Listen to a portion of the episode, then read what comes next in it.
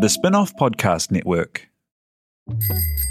Ready to rediscover the joys of cycling? With over 300 kilometres of cycle paths across Tamaki Makaurau, jumping on your bike and going for a ride is such a fun way to discover the city from a different perspective.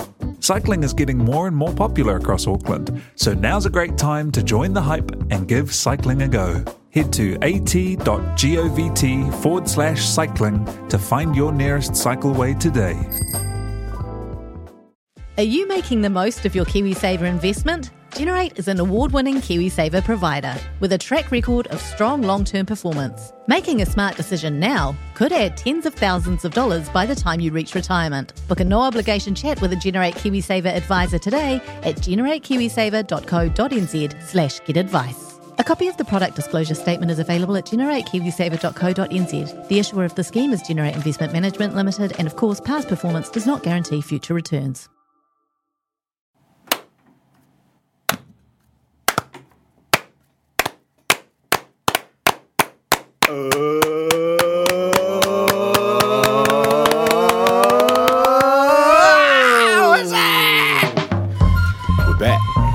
Yeah, that is Pink Cola that you can hear in the background by Samuel Flynn Scott. And you know what that means? That is the Offspins theme song, the Spin Offs Cricket podcast. We're back for the first time in, I think, about 18 months. August 2019. First since 2019. And I'm joined here by Simon Day. Can you tell us why we're back? We're out of retirement. Um, just like when the president of Pakistan asked Imran Khan to make a comeback for the 1992 World Cup, when the Black Caps were confirmed as finalists in the World Test Championship, uh, spin off editor Toby Manhire, practically the president, uh, asked us to reform, to get the band back together, to lead uh, the cricket podcast, the local cricket podcasting world to Lords, and um, to track the lead up to the Test Championship. It is not the first time uh, either you or I have been compared to current Pakistan President Imran Khan, and it won't be the last time either. But uh, but tell us, I was actually rolling around Pakistan on the back of uh, the Isuzu Jeeps, which act as sort of public transport. You sort of just hold on to the outside. I was wearing my um, 1992 Cricket World Cup shirt as I did throughout that um, journey, which really broke down barriers. But as we were rolling through these little villages, and people would shout out to me, Martin Crowe couldn't beat Imran's cornered tigers. And this is sort of 20 years after the fact, and I thought that was very cool. I mean, they weren't wrong. a- they No, weren't wrong. Um, so we are we are back for the World Test Championship, but I mean, as well as that, it has been a, an amazing summer of cricket, and a, at a certain point. Uh, you know, uh, I'd like to say that there was a huge clamour from the public for this, but I mean, I think it was probably the a grand total of like three tweets or something asking us to come back. I reckon it's about 10. Ten, yeah, ten tweets. I felt, you know, warmed in my soul by the uh, the the demand for the for the offspin to return. Yeah, but either way, I think we probably felt it in our hearts that somehow this uh, incredible summer of cricket, uh, which, you know, uh, in the middle of the year, you could have looked ahead and thought there's absolutely no way we're getting any cricket this summer. And then uh, what we have actually had has been one of the greatest seasons of all time. And so I think we both felt deep in our hearts that we, we just had to be back for it. Because it was, was going to ha- be hard to justify at this point with COVID 19 and uh, my change in circumstance since um, Yeah, tell us about young Kane and young Trent, Mark and Steve. Mark and Steve. So on uh, on Boxing Day, in the second session of um, the Boxing Day Test, uh, New Zealand's first appearance there in 30 years, I think it was. Uh, Max and Freddie Austin Day were born. Uh, I was checking Cricinfo uh, during uh, the cesarean section, Yeah, yeah. um, and you know, I was really, I'm really stoked with Boxing Day as a birthday. It's good, Every isn't year it? we'll either go to the cricket or watch the cricket. They they watched the Boxing Day Test this year. They had I, I baked them a um, a cricket cake which I iced green, and then got those little figurines from. Um, oh, what is it called? I think it's just called Test Match, the little uh, trigger board game cricketing thing, and made a made an oval full of uh, cricket players. So I'm I'm a little bit worried about if I'm going to become one of those dads. Become? Like Shubman Gill's dad when he scored that vital ninety something yeah. uh, on the front page of um, the Delhi Times or whatever. Shubman's dad was uh, castigating him for not going on to score 100 despite laying the foundations for a dramatic um, final. See, and it hasn't just been a great summer of cricket in New Zealand. That Australian Indi- India series was amazing. I think the only thing I like more than watching New Zealand win is potentially watching Australia lose. I mean, at, I'm I'm at the sort of stage at the moment where I'm I'm perfectly comfortable seeing India lose against almost anyone. Uh, I mean, the power of the BCCI, and we can talk about that in a while. But uh, but you know, they are sort of the empire of cricket now in a way. Um, well, it's maybe a slightly loaded term to use about a sport like cricket, but we'll With just we'll, as well. we'll blow right past that. I think, Uh, but. At the same time, I think what made that series so satisfying is that it was India B. Uh, You know, the, between between them for the last test that they played, their bowlers had something like four test matches between them all. Uh, most of their batters were out. Virat Kohli, who uh, great batter, but uh, you know, Is he a great captain? he's a competitor, you could say, and sometimes competitors are kind of unattractive people to watch on the field. Uh, but I just felt that throughout that series, watching the Australians get increasingly ragged as their, uh, uh, you know, they call it the mental disintegration over there, and as that came unstuck and they came up against much more powerful minds, the likes of R. Ashwin, you know, he's Imagine sledging that well in your second language, you know? that's so good, so good, and he was sharper and and cleverer than than a wicket keeper, Which isn't How that often? hard. It's an Yeah. Australian wicketkeeper. Yeah, But it, it, it also appears very hard to swing the ball as an Australian without sandpaper. yeah, yeah. So How's Mitchell, Stark, is not the man he used to be. Yeah. We got him at the worst possible time, I suppose. Uh, that's what it was. If there wasn't going to be a lucrative sponsor, and we are looking for sponsorship if anyone out there is interested, but for now, the Offspin is brought to you by New, New Zealand's number one land land defunct landline company, Clear. Clear Communications is the uh, headline sponsor of the Black Ca- uh, of the Offspin until uh, we find a, an alternative. yeah. Now you you were going to get a tattoo of the clear logo if New Zealand won the World Cup. And I will get a uh, tattoo of the Clear logo if we win the World Test Championship. That is a huge, huge bet to make because we've It's actually got a reasonable it's a, chance. It's not. A, it's not. A, it's not a bet. It's a uh, acknowledgement of the role that Clear played in funding my passion Mm. through the late nineties, early two thousands, Mm. and I wouldn't be here today if it wasn't uh, for Clear. And Vivaldi as well. Shout out to the Four, The Four Seasons. Seasons. The- I assume it would be summer. National Bank. I would I would bank with the National Bank uh, if it also hadn't. It appears if you sponsor cricket, you uh, you sort of collapse. Yeah, yeah. So a- as Simon said, we are looking for a sponsor with uh, long-term prospects, but um, won't hold our breath, I suppose. In terms of that uh, World Test Championship, right now it's looking most likely uh, that New Zealand will be playing India. Uh, at the time of recording, England has just uh, suffered a diabolical batting collapse. Capitulated. I love it. It's a word you don't Yeah. use very often outside of cricket. Yeah, yeah, yeah, indeed, indeed, because it it implies uh, that it starts off as a contest, and then one side just it just gives up, throws in the towel, uh, and it's um, you know, I think uh, it is always very cool watching games in the subcontinent in which uh, uh, you know Anglosphere batsmen. Uh, completely brick it against spin, but that's not necessarily going to be uh, what the test at Lords for the World Test Championship is like. So, I mean, does that, uh, I mean, does that change our prospects or our chances? How much would it do so? Kyle Jamieson just makes me so excited as a as a Test match bowler, especially at at Lords. Um, you know the idea of the way that Glenn McGrath used the slope Uh, I can see to just just deftly move the ball away from the on the right handers bowling down the hill at Lords. I can see Kyle Jamieson doing the same thing. You know, that's it's the most ridiculous start to a career I've ever um, ever seen. I'm going to pull up his stats. All right. While you're doing that, I've got a, a, a kind of fun uh, Kyle Jamieson story uh, in that he may well end up getting paid by India to beat them in the World Test Championship. So the way that this works.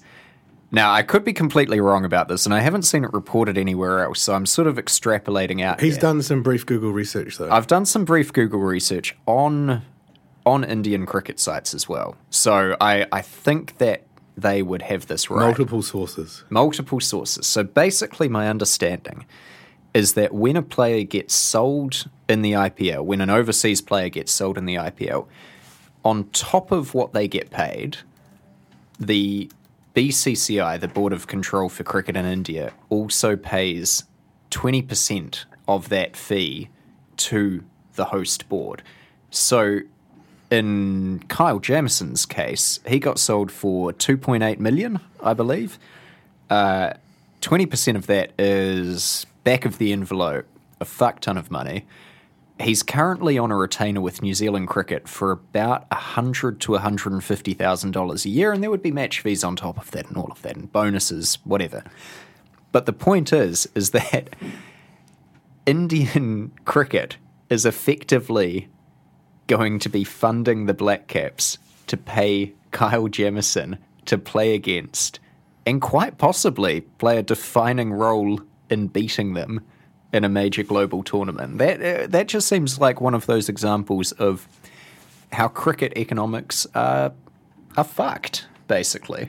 So one of the memes I've seen is that uh, Royal Challengers Bangalore bought um, him for that fee Mm. because they want him to bowl in the nets to Kohli to prepare him for the World Test Championship.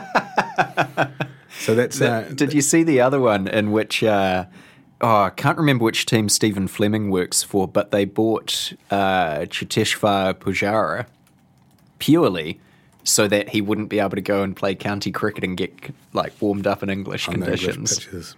yeah.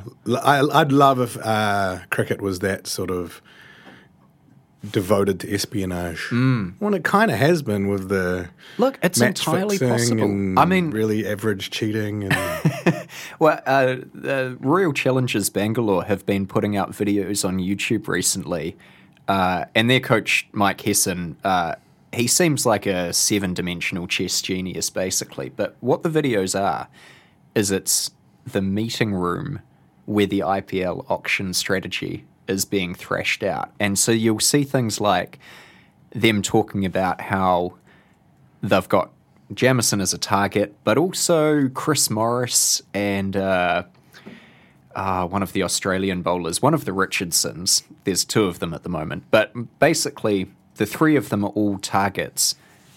But the way that they want to get Jamieson is by inflating the bidding for Morris to the point that the team that gets him can no longer afford to buy anyone else. So, you know, it's possible. All Mike this is is, apparently a very good gambler. So it sounds Really? like it plays into uh, that sort of approach to the world. Mm. So here's here's Kyle's stat lines. We'll start with batting. He's played in six matches, had six innings, and has scored 226 runs at 56.5 and a strike rate of 70. So he's a genuine all rounder at this point. Oh, it's beautiful to see. Uh, and bowling six matches, 12 innings, 36 wickets at an average of 13 and an economy rate of 2.3. He's like Freddie Flintoff, but Good. yeah, better, way, way better. Yeah. Yeah. And doesn't get really drunk and try and um, take far as we a take a pedal boat. This is one of my favorite cricket stories. At the World Cup in the Caribbean, uh, England were doing terribly, um, and after a loss, Andrew Flintoff and I can't remember who else uh, got in one of those pedal boats where you turn. Uh, the big wheels uh, with your feet, and he'd heard that Ian Botham was hosting a really great party in a super yacht out in the harbour, and he tried to get all the way out into open sea in a in a pedal boat to go to um, Beefy's uh, party on his super yacht. Yeah. Didn't make it. Didn't make it. Damn. Poor guy. Poor guy. Um, we should probably uh, set up what uh, the rest of this episode is going to be. So uh, over over the course of the summer, uh, one of the real highlights for me has been the Super Smash double headers. Uh, I think that's been cool as hell to see just one game of cricket followed by another game of cricket. I mean, and uh, the guest for the guest for today's episode. Uh, last night, I interviewed Canterbury Magicians captain Frankie Mackay, uh, who who was the the winning captain for the tournament. She's just been called up back to the White Ferns again. Uh, hell of an interesting story, actually, because she was out of international cricket for something like five years, a long, long time. And so we sort of get into why that was and, and, and what she was doing in the interim. She was a librarian. I asked her for a book recommendation. You know, I think, uh, I think, I think people will get a lot out of this interview. And do you want to tease why she was out for so long? Was it form or? Look, it's by the sound of it, it was a couple of things. I mean, there was a there was a serious injury after her first comeback in in 2019, but I mean, the big part of it seemed to be that uh, she was picked too young in the first place and basically psyched herself out. So uh, the determination to come back from a setback like that, pretty remarkable stuff, really. Who was the um, the woman, woman in the Super Smash who just crushed it all season? Uh, there are a couple. There are a couple. Uh, so a- you're probably thinking of Sophie Devine. So I saw a really cool clip on Spark Sport where uh, they cut to the crowd interviewing a young boy, and he was, you know, sort of rhetorical question: How about that Finn Allen in- innings? and this cool little kid was like, "Well, it wasn't as good as Sophie Devine's." Yeah. And I think um, it really shows that idea that if you show people uh, women's sport, they'll embrace it, and, and until you do, they can't. And um, that's what this summer of domestic cricket did really, really well. Absolutely, yeah, and I think as well, uh, it's um, it's one of those issues that I think the White Ferns have had for a long time, in that uh, the depth of players underneath the international team hasn't necessarily been strong enough. But uh, th- you know, this tournament's gonna gonna really do really important things for that wider sense of depth. I think because there's been a lot of players who uh, have been coming through as a result of it, who uh, might not have necessarily uh, been in a position to end up in the White Ferns without a sort of a really rigorous tournament that had to put them through their paces. I mean, have you heard of Fran Jonas yet? No. So she's 16 years old. She's a left arm orthodox spinner. Uh, in the game down at Eden Park that I went and watched, the semi final, uh, she got Devine out with just. uh, I mean, you know, it was one of those deliveries uh, where where words cannot convey the the beauty and the poetry of the flight that she put on it. Just snuck it straight through Devine, trapped in front, dead set LBW. She's sixteen, very very good, very very good, and and likely. Uh, along with Amelia Kerr, to be the White Fern spin partnership for I don't know, two decades. Amelia must be barely 20. Yeah, yeah, yeah, yeah. She's not old at all. and yet she's been a veteran for a while now. Um, Amelia Kerr was born on the 13th of October in the year 2000. that makes me feel fucking old. Yeah, yeah.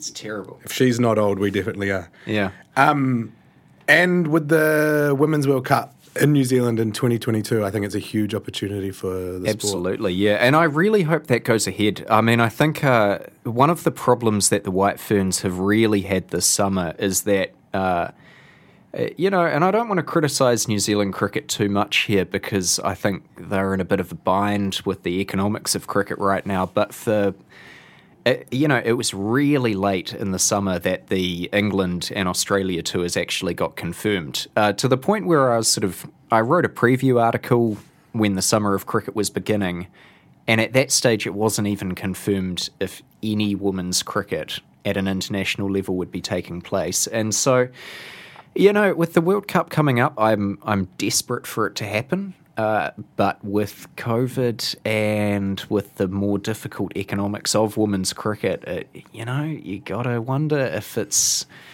if it's in a bit of doubt at this stage. It's so Fingers interesting crossed. to th- think what the world will look like in March 2022. Because mm, mm. March 2020 looked very different to what it does. Yeah, yeah, it sure did. Sure did. Uh, New Zealand was playing a one day series in Australia and, and not looking like doing that well in it. And uh, look at them now. Different world. Number one team in the world, Test cricket team in the world. Really great piece by Michael Appleton. Is that the correct pronunciations mm. of Michael's name? Uh, that analyzes the um, the rise of the New Zealand team and shows how far we've really come. And I you know, even as a passionate fan, I didn't truly appreciate how bad we were for so long. um, and I think that's what makes it uh, so much fun to be doing well. Yeah. Like, supporting the All Blacks must suck because you've constantly got this expectation of of victory, and if you don't get it, it's kind of deeply disappointing. Whereas being a Black Caps fan, it's this really exciting roller coaster, and you never quite know what you're going to get. Mm. I completely agree. Uh, I, I, look forward to disappointment and failure uh, to offset all of this wonderful success. Anyway, we should throw to uh, the interview now because we've been rambling for quite a while. It's just good to talk cricket again, isn't it? It's and it's um, you know, I talk cricket a lot with the little boys, but they're only one, so there's not uh, a not lot a lot of, of back chat yet. No, not a lot of sledging coming from coming from the fielders there. But I've got, but uh, I'll, I'll, post some photos. we've got a um, a Matthew Hayden type shape and a uh, Chris Martin type shape, a gangly one and a and a buff one. Sweet. All right. Um, okay, so this is the chat that I had last night with Frankie Mackay, and we will be right back after it. All right, so Frankie Mackay, how are you going? How's Dunedin?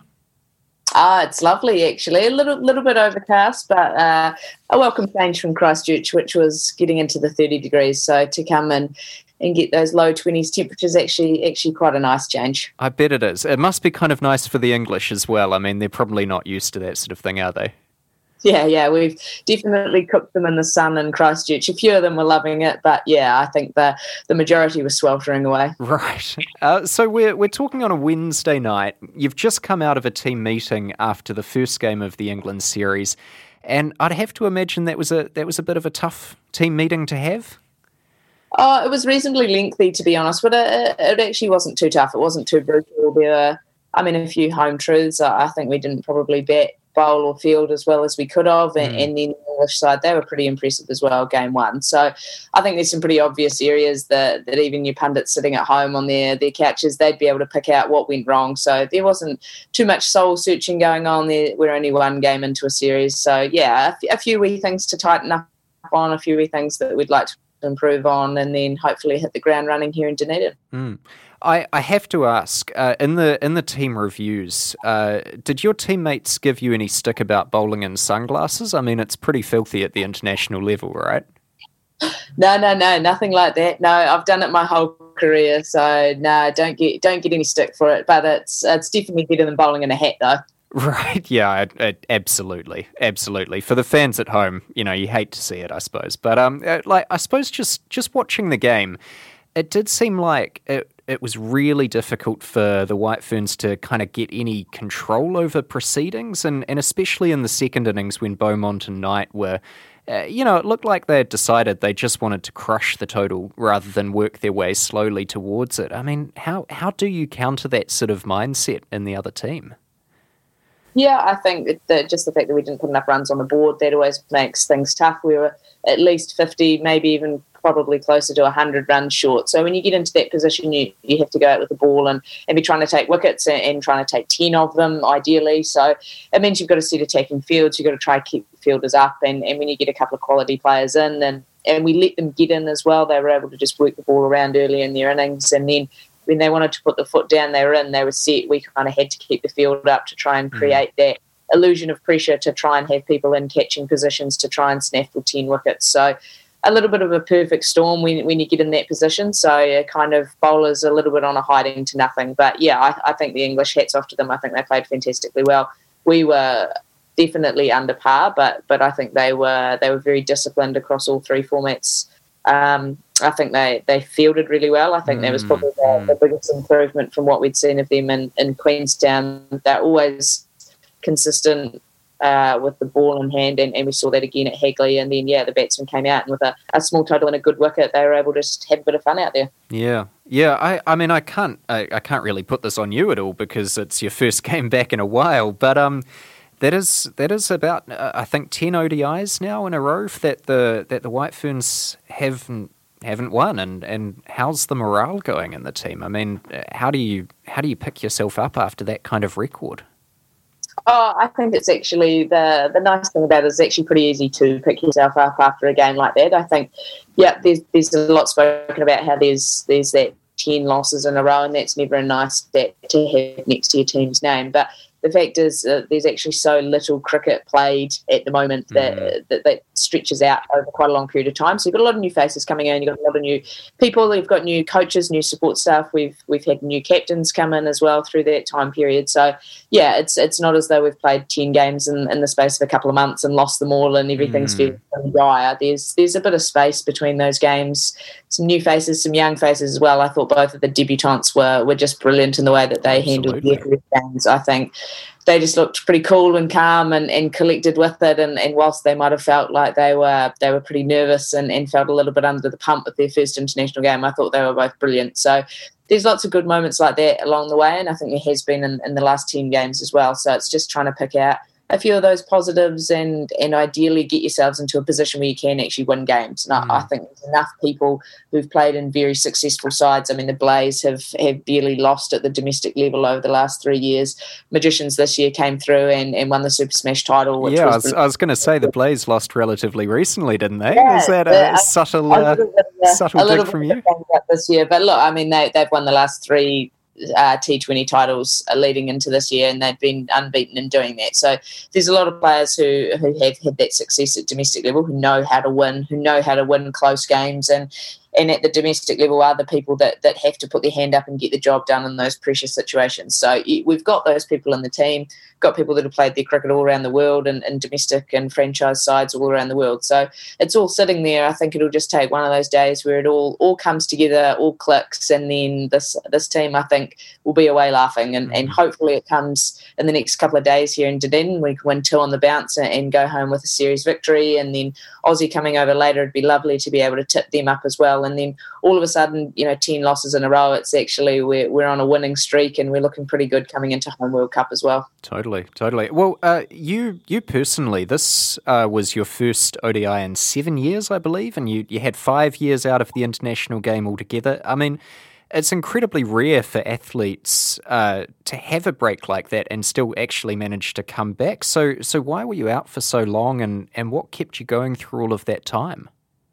Yeah, it's a bit of an interesting question that one. I think uh, I probably got picked for the international game a little bit early in my career, and, and just probably didn't have the the coping mechanisms for for failing and, and for mm. not having just just that success that you are used to. I think I'd come through age group cricket and, and then into the domestic scene and had never really had poor runs of form. It had always been one of the better players and able to contribute to teams, and then all of a sudden in the international game, it probably had a, a, couple of little deficiencies in, in my game, which of course you do when you're, you're 20 years old. Mm. And then I found myself just struggling with uh, being away on tour a lot, and it just never really found my found my place. And I think um, I was very intense as a young cricketer. It was really just cricket was was life. So when you had losses and, and poor runs of form, they weighed pretty heavily, which which wasn't much fun. And and then uh, when I was initially dropped, it was with the advice to to go and find work uh, and passions outside of cricket. So to go and find a job that, that wasn't cricket based. So that for me, uh, that's how I ended up becoming a librarian. So I think awesome. probably as as far from cricket as you could possibly get, and and then just yeah for found myself out of the team for a long period of time and, and I don't think over that stretch it was due to a lack of, of form. I think I, I put good numbers on the board through that time. And that was probably really frustrating as a as a reasonably, you know, young player in the in the international and domestic game as well as I felt like I was ticking all the boxes and doing all the right things. But but obviously wasn't and, and got some feedback that was helpful and, uh, and of course you get some feedback that's not that helpful mm. along along the lines as well. And yeah I just think uh, over the last few while I've I've definitely grown up and matured. I'm 100% one of the old girls now. Everyone's very very quick to remind me just how much older than Fran Jonas I am and, and all that stuff. So yeah, I think you just grow up. I think I'm in a, a good place just with life. I, I, love being involved in the Canterbury Magicians setup. Love having the chance to to captain there and, and lead that group and and do a bit of coaching as well and try and pass on kind of all the things I've learned over my career and try and make players better there. I think that's that's something that's really energising uh, for me and my cricket and and I think I've just just mellowed out. I'm happy with who I am and, and where I'm at. I don't have things to prove to people. I, I probably don't wind people up the same amount, and and for better use, I, I probably don't piss as many people off. I'm I'm a bit more bit more level, and, and my opinions have probably leveled out as well. So yeah, I, I think I I probably you know wound a few people up and, and got offside with a few people within the New Zealand cricket setup and and it's a small world. It's a it's a small sport. Women's cricket, especially you know five seven years ago, it's it was a much smaller smaller mm. world than it is now with the semi-professional nature and the amount of youngsters that are exposed to cricket and playing cricket. So, yeah, I think you, you know little mistakes made along the way as a as a youngster and and probably always felt like I was doing the right thing for the team and the right thing for, for teammates around me. And, and with a bit of age and experience and, and that little healthy dose of hindsight, uh, you, you probably recognise that there's a few situations you could handle differently, and, and I would now. So, yeah, it's just nice. It's nice to come back into the international game. I think when I last came back into the T20 side, after five years, I felt in a really, really good place with my cricket and come off the back of some really good form and, and felt like I really had something to contribute to the international game and, and lasted, you know, had a little hit with the bat and lasted three balls bowling before I essentially blew my ankle to shreds yeah. and ended up surgery and six or seven months of rehab. So that, that probably wasn't perfect timing. It would have been nice to, to have had the last couple of years having a good run around in international cricket. And, and I probably thought the the time for me to be selected back into the side had, had passed me by. So I guess with that, it brings about a bit of freedom at the domestic level. You're really clear about why you play and and the reasons for continuing to play and, and what you've got to offer your domestic side. So I think when you get that that clarity and that that freedom in the way you want to play your cricket, then you end up with some really good results and, and that's what's happened and, and it's been enough to nudge me back into into the international frame and and that's been really nice groups groups been awesome it's been so cool to be involved and i'd love to walk out of here with the trophy as well but uh, we'll, we'll see how the next couple of games go yeah I'd, I, I will ask you about the domestic stuff but just quickly i've got to go back uh, as a librarian what's the best thing you've read recently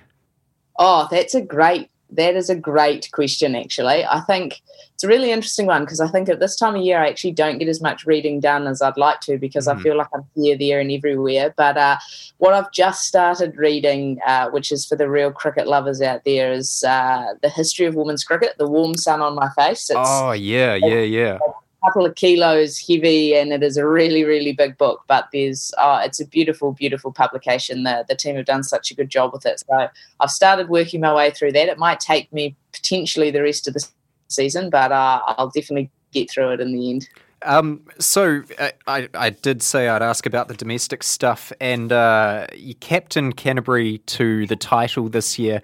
I mean, I just want to go back to one moment in the game, though. You had done a pretty mighty job with the ball in the first innings, and you set a platform with the bat, and then uh, the team was 60 for 6, chasing 126. And uh, I mean, surely you must have thought it was all over then, right? Ha, that's actually a, that's a brilliant question because I think I was possibly the only person that didn't think we were dead and buried. I, I actually I said to I said to a lot of people since that game, I woke up Wednesday morning before playing that final on a Saturday and just had this really good feeling about what was going to happen. I thought, you know, we're the we're the top qualifier, so I'm probably going to be the one tossing the coin, even though we're playing in Wellington.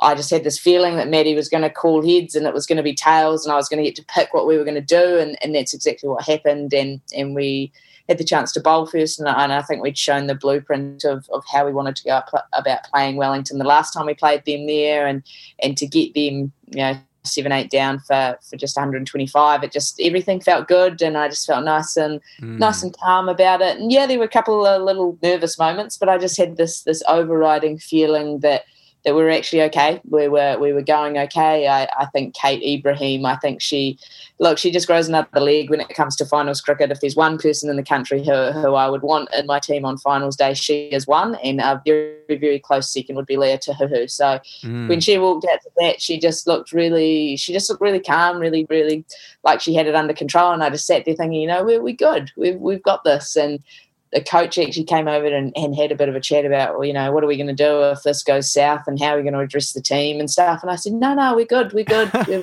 we're under control. So, yeah, it was just a funny day. I, I betted with Kate Ebrahim uh, earlier in the day and and even six overs in, we were kind of saying, I just keep saying, if we can get close to 85 with four overs to go, we're a chance. If we can get to 16 overs and we got 85 on the board, we're okay. We're okay.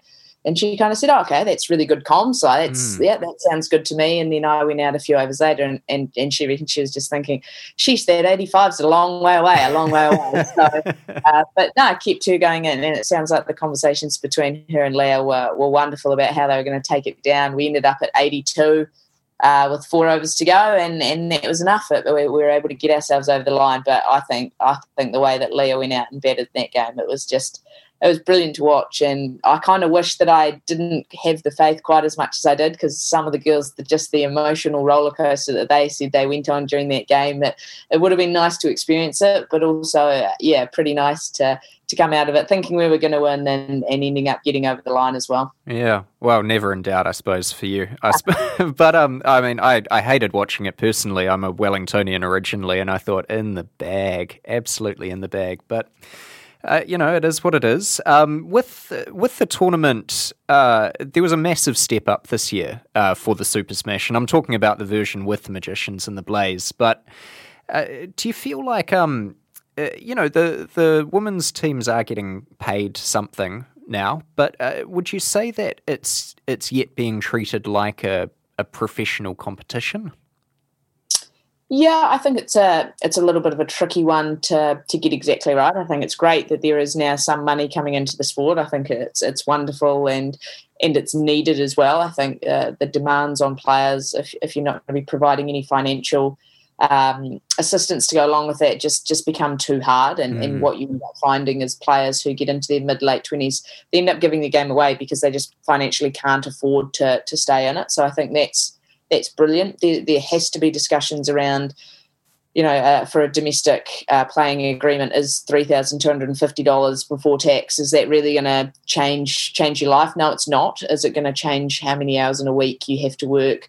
No, it's probably not either. And, mm. I think mm. do that uh, it's not necessarily the amount of money uh, that that gives you that opportunity, but you've got to have the supportive supportive workplace. You've got to have an organisation or, or, a boss who's prepared to see you go down to four days a week or, or, take a lot of time off to be able to fit in cricket, and the money just offsets that if you're doing it as as unpaid leave. So I don't think it's it's perfect at the moment, but I think we're heading in the right direction. And and I, I definitely had a few discussions with people, uh, especially in the commentary box, around the use of professional cricketers. I think there, there's a mm. game that sticks out where uh, the Central Hinds were playing Wellington. They they dropped Sophie Devine, I think, five times in the space of five overs, and and there was the, the, the question grant elliott he said you know for professional cricketers they, they should be taking those. And it's like well actually they're not professional. Uh, yes do we agree that players playing at a domestic level should catch those? Absolutely and those those central girls would say that too but to use the professional tag is is not quite accurate. You know you've got people who are working 40 hours plus a week who then are trying to fit in their training and, and turning up and playing the domestic game. You've got people who are studying full time and trying to work alongside that to, to make studying viable. You've got people who are still at, at high school, so you know that you're never going to be able to consider them full time professional athletes Mm. either. So it's it's a tricky one in terms of where we sit. It, it, we're probably very much in the the semi professional status at the moment, and and a lot of us still play just because we love it. It's it's not because we think we're we're going to end up you know rich and famous from it. It's it's purely is for the love of the game, and I think that's a really nice pure motive to have for people playing as well. I think you get a really nice feel to teams that that everyone's really putting in, but. I think in, in terms of the way that we've been treated throughout the competition, I think it's been brilliant. I think the the double headers are, are fantastic. They work really well. I think the fact that uh, associations, organisations, they've been playing some of the, the men's games first and, and the women's Mm. games. I think that's hugely beneficial uh, with just you know 30 minutes between games. It means people stay on.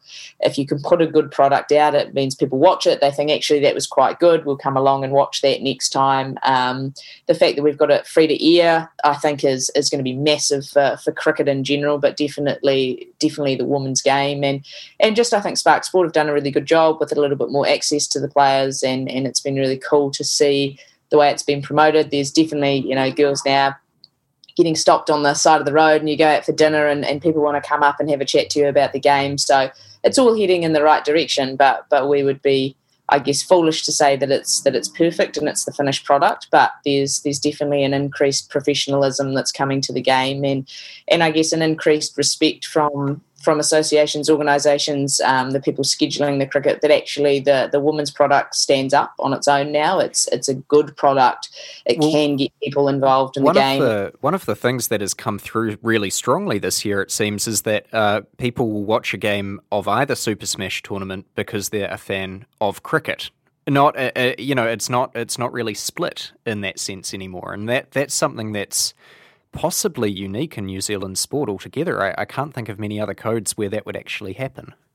Oh, it's massive and, and, and so cool. I mean, when the, the young boy uh, at Auckland got interviewed Yeah. about yeah, Finn Allen and how good he was going, and he said, "Yeah, he's not a patch on Sophie Devine, though." Yeah. So I Kids think right fact too. Kids right. Yeah, You know. I, I, it's so cool that these names are, are household names that that parents and families as well uh, can get invested in the women's game. They enjoy the spectacle. The the crowds have been really good throughout as well, and I just think you know the more we can keep promoting it, that the young girls to to show that they can do whatever they want in life. That's really nice, but also that that young boys as well that that they can see that you know their sisters and their their classmates they can uh, they can get stuck in too. So I think it's a really cool message to be sending, and I think it's always really heartening when you when you see stuff like that, and just yeah, the, the reception that we've had from from a lot of families, especially, but but also people who've played the game for a long time who who now recognise that yeah, the spectacle's really good and it's worth watching, it's worth talking about. It's always cool when you you know hear a group of middle-aged men in at work for me and they're all sitting around talking about the women's game that was on at the weekend and you just think that's that's so cool. 10 years ago that just wouldn't have happened. So yeah the visibility that comes with with the super smash i think is brilliant for the game. Just one one final question. It, when you're doing the commentary, is it ever awkward to give your thoughts on the players who you might be meeting in the middle, uh, you know, next weekend? Uh, i don't think it's too awkward. I, I think there's probably a few people who maybe question whether it is a little bit of a conflict of interest but no i think i think i go by the logic of you're trying to promote the game you're, you're trying to to find the good things to talk about. You're trying to educate the people watching, and and I wouldn't say anything on, on TV on the commentary stuff uh, that I wouldn't say to people's faces. So I'm I'm a pretty open book with stuff like that. There's- How how brutal would you be to their faces, though? That's the question, yeah, isn't it? There's, there's nothing too scandalous. There's nothing too controversial. I mean, I like to think that you know my door's always open, my phone's always on on for a chat with people. I I, I love just look. I, I really love talking cricket. I love the opportunity to sit down with with the opposition and with players all through the country and and talk cricket and and try and if there's something that I can see in their game that I can pass on or or help them you know work on themselves i think that's a really special position to be in anyway so yeah i definitely have a few people around the country who, who i keep in pretty regular contact with around what's going on in their game and, and how i can help them. So you know that's a really privileged position to be in. And, and then the chance to commentate as well i think it's it's something that i i really love. It's it's some days it's a lot easier than playing as well. Mm. it's really nice to to not uh, live and die on that win and loss and to not have to come home and say, you know, I nicked off first ball and I got hit over my head, you know, five times and yeah, you, you as long as you steer away from from controversy and, and stay away from a few choice words, then then you're pretty safe in the comm box. But no, I, I love doing it, and I, I hope and I, and I think from the feedback that I've got that the the passion I have for, for the women's game and the people involved in the women's game really comes through. So yeah, if I can try and promote it as much as possible, then I do that. And I think pretty much all the players are, are pretty supportive and, and maybe like hearing some of the stuff I have to say as well. Well, it's been an absolute pleasure to talk cricket with you today. Frankie Mackay, thank you so much for coming on the off spin. Really appreciate it. And uh, really wishing all the best for the next couple of games of the series and uh, hoping that you're playing at Eden Park on the 5th because uh, then I'll be along to see it. Ah, awesome. Thanks so much for having me. It's It's been wonderful to have you on. Uh, so that was Frankie Mackay, Super Smash winning captain, White Fern spinner, handy lower order batter. Uh, and that's pretty much our episode for the day. So, Simon, when are we going to be back? We're back in a month. There's another T20 game against Australia tonight. What colour do you think uh, the uniforms Hopefully New Zealand not is fucking wearing? beige. But honestly, it's, it's not beige.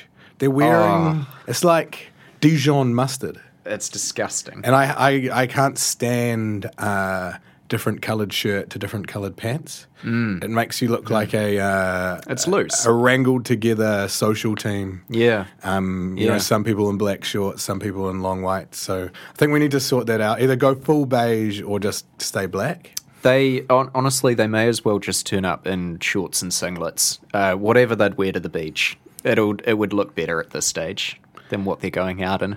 But we'll see you again after the series with Australia, uh, probably right in the middle of uh, the Bangladesh series. Yeah, No rhyme or yeah. reason, but um, that's what you love about us. And we should also tease this now, uh, in that when the World Test Championship game is on, both Simon and I are going to completely ruin our lives by watching every single ball of that and then recording an episode immediately after it. and then going to work for a day and doing it all again. Yeah, well, you might be going to work for a day. I will.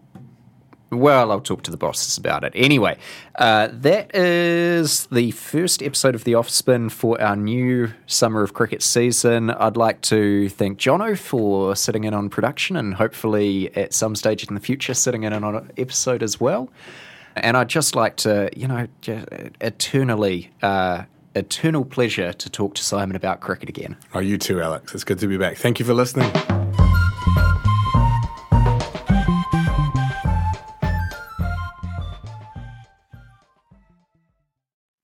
Kia ora e te iwi, Te Aihe Butler here, podcast manager at The Spinoff. If you enjoy listening to our podcasts, consider supporting our mahi by signing up to become a spin-off member at thespinoff.co.nz slash donate. The Spinoff Podcast Network.